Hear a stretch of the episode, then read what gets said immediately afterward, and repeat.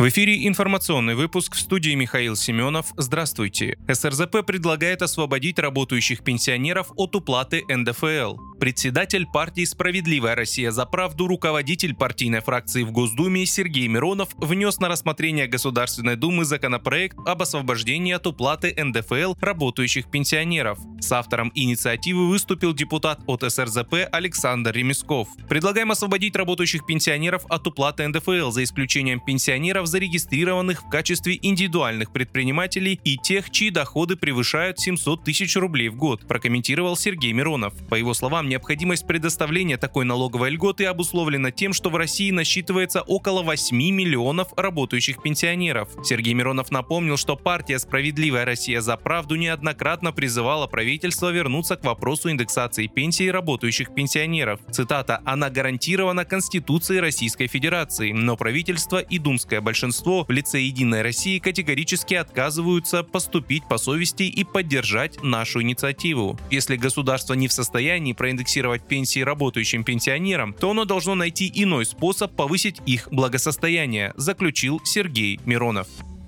Современный мир болен и, вероятно, находится на пороге новой мировой войны, но ее можно избежать, заявил зам руководителя Совбеза России Дмитрий Медведев. Мир болен и, вполне вероятно, он находится на пороге новой мировой войны. Является ли она неизбежной? Нет, не является, сказал он в ходе общения с участниками марафона «Знания». Медведев отметил при этом, что никогда империи не распадаются без последующих войн, а после распада СССР войны удавалось избежать почти 30 лет. Мировой войны можно избежать, но делать не буду прогнозы. Прогнозы – дело неблагодарное», – добавил он.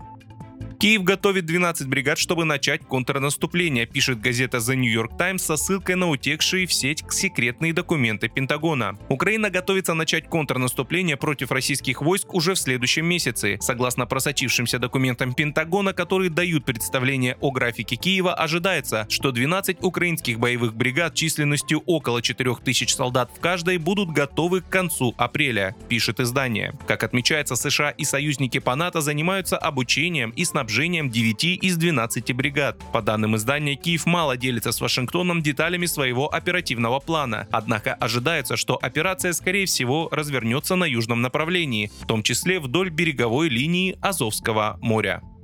Российские власти захотели сделать обязательной установку на все импортируемые в страну ноутбуки и персональные компьютеры отечественной операционной системы в качестве дополнительной, то есть ввести запрет на продажу техники, где установлена только Windows или Mac OS, о готовящемся регулировании, которое разрабатывает Минцифры со ссылкой на источник в правительстве, пишет коммерсант. По данным собеседника издания, документ могут внести в правительство в этом квартале. Другой источник уточнил, что ответственными за процесс хотят сделать ритейлеров. В настоящее время время обязанность по установке российских программ и приложений лежит на производителей, так что продавцы могут снимать с себя ответственность.